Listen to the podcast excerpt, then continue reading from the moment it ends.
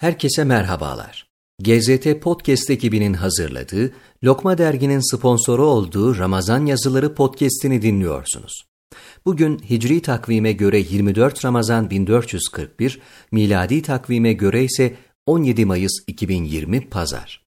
Ramazan ayı boyunca muhtelif yazarlardan en güzel Ramazan yazılarını sizlerle buluşturuyoruz. Ramazan ayının alemi İslam'a ve bütün dünyaya sağlık, sıhhat, esenlik ve güzellikler bahşetmesini diliyoruz. Bugünkü yazımız Dursun Gürley'in 5 Mayıs 2019'da Yeni Şafak gazetesinde Ramazan Medeniyeti başlığıyla yayınlanan yazısı. Bakalım ne demiş Dursun Gürlek?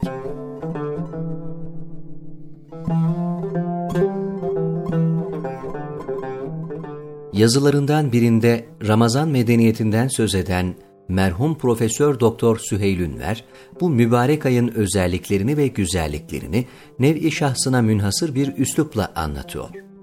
Hocamızın verdiği bilgilerden, naklettiği anekdotlardan anlaşıldığına göre Türk milleti her anlamıyla bir ibadet ayı olan Ramazan'ı büyük bir coşkuyla karşılıyor. İnsanlar oruçlarını aşkla, şevkle tutuyorlar günler öncesinden başladıkları Ramazan hazırlıklarına neredeyse bir kutsiyet, bir ulviyet izafe ediyorlar. 11 ayın sultanı arkasında hüzün tabloları bırakarak sona ererken de Allah'a şükürler olsun, önümüzdeki Ramazana 11 ay kaldı diye ayrı bir sevinç gösterisinde bulunuyorlar. Böylece gelecek yılın Ramazanına da bir an önce kavuşmanın hasretini çekiyorlar önümüzdeki Ramazan'ı da görmeden ölmeyelim diye içlerindeki o güzel temennilerini de dile getiriyorlar. Hatta 29 günlük Ramazanlarda eyvah bir günümüzü çaldılar diye hoş serzenişlerde bile bulunuyorlar şehri Ramazan'ı işte böyle büyük bir sevinçle karşılayan, oruç ayının maneviyatını ruhlarında hisseden gözü yaşlı, gönlü yaslı insanlar bir ay boyunca adeta melekleştiklerinden, bayramda bile yiyip içtikleri için neredeyse kendilerinden utanıyorlar. Bu konuda daha fazla hassasiyet sahibi olanlarsa acaba bir dahaki Ramazan'a kavuşabilecek miyiz diye hüzün gözyaşları dökmeden kendilerini alamıyorlar. İşte Süheyl Ünver Hoca Ramazan medeniyetinden muhteşem tablolar sunarken kendine mahsus bir üslup kullanıyor. Gönül iklimini şenlendiren oruç ayının hazırlıklarından, yıldızlara göz kırpan mahyalardan, camilere yeni bir renk ve ahenk katan teravihlerden, bütün bir toplumu sarıp sarmalayan iftar şenliklerinden uzun uzun bahsediyor. Daha sonra konuyu özetliyor ve Ramazan medeniyetinin mucidi Türklerdir diyor eski İstanbul Ramazanlarının canlı tablolarından birini de diş kirası adıyla verilen hediyeler teşkil ediyordu.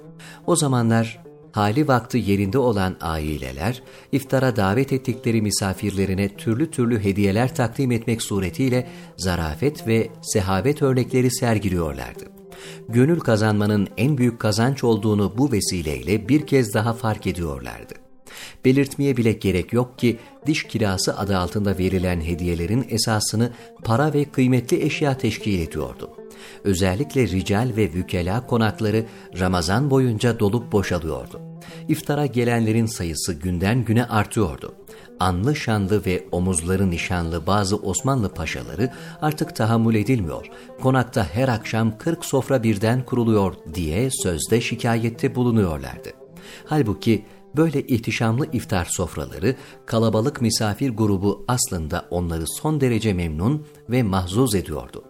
Böyle manzaralar doğrusunu söylemek gerekirse paşaların kendi aralarında gizli gizli övünmelerine vesile teşkil ediyordu. Konak sahipleri misafirlerin çokluğunu, şatafatlı iftarları, daha sonra verilen diş kiralarının cinsini ve sayısını aslında bir itibar tazelenmesi olarak kabul ediyorlardı. Tabii ki bu sırada oburlara da iyi bir fırsat doğuyordu. Onlar da bu görkemli iftarları kendi yöntemleriyle değerlendirmeyi biliyorlardı. Tanıdıkları tanımadıkları konakların kapılarını aşındırıyorlar, bir ay boyunca en nefis yemekleri yiyerek, türlü türlü şerbetlerden içerek midelerine bir güzel ziyafet çekiyorlardı.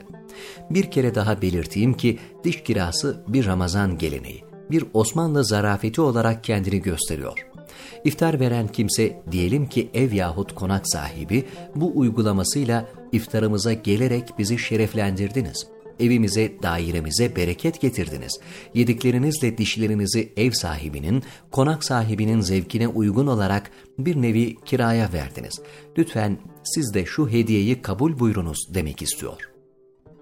Bu vesileyle belirtmek isterim ki diş kirası denilen bu gelenek sadece Ramazan ayına münhasır kalmıyor, mübarek ayın dışında da uygulamaya konuluyordu. İstanbul'a adabına ve kültürüne yakından aşina olan Uğur Derman Bey'in verdiği bilgilerden anlaşıldığına göre Fatih Sultan Mehmet'in ünlü sadrazamlarından biri olan ve İstanbul'da bir semte adını veren Mahmut Paşa misafirlerine daima içinde nohut şeklinde altınlar da bulunan nohutlu pilav ikram ediyor. Sofraya otururken de servete nail olan bir kimsenin ağzında ibzal için, esirgemeden sarf etmek için altın bulunmalıdır diyor. Pilav yerken kaşığına altın nohut isabet eden davetli de böylece diş kirasını almış oluyor.'' Bazı paşaların ve bir takım yüksek rütbeli devlet adamlarının verdikleri diş kiraları ise rütbeleri gibi yüksek oluyor. Mesela bunlardan biri olan Rıfat Paşa, ay sonunda kahyasının getirdiği hesabı şöyle bir gözden geçiriyor, harcanan miktarın 5000 altını bulduğunu görünce çok şükür bu Ramazan'ı ucuz atlattık deyip etrafındakilerin hayretini artırıyor. Doktor İlhami Masar, Bir Ömür Boyunca isimli kitabında diş kirasından söz edip şunları söylüyor. Abdülhamit devrinde padişahın Ramazan ayında İstanbul'daki erkana iftar ziyafetleri verdiğini de hatırlıyorum. Protokole dahil yüzlerce kişi için 30 kadar davet yapılırdı. Bu davetlerde de padişah misafirlere diş kirası dağıtırmış. Herkese içinde adamına göre 25'ten 75 altına kadar para bulunurmuş.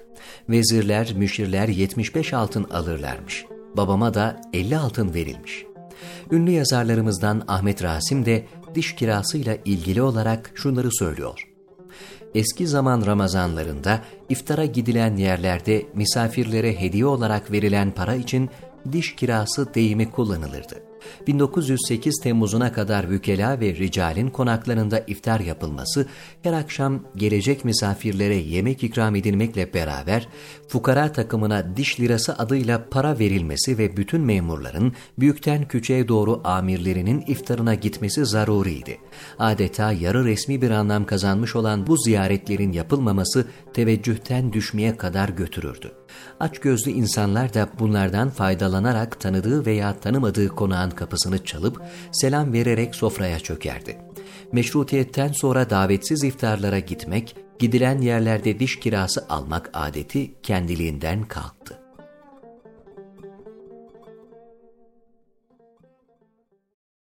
GZT Podcast ekibinin hazırladığı, Lokma Dergi'nin sponsoru olduğu Ramazan Yazıları Podcast'ini dinlediniz. Bugün sizlerle Dursun Gürley'in 5 Mayıs 2019'da Yeni Şafak gazetesinde Ramazan Medeniyeti başlığıyla yayınlanan yazısını paylaştık. Bir sonraki podcast'imizde görüşmek dileğiyle. Hoşçakalın.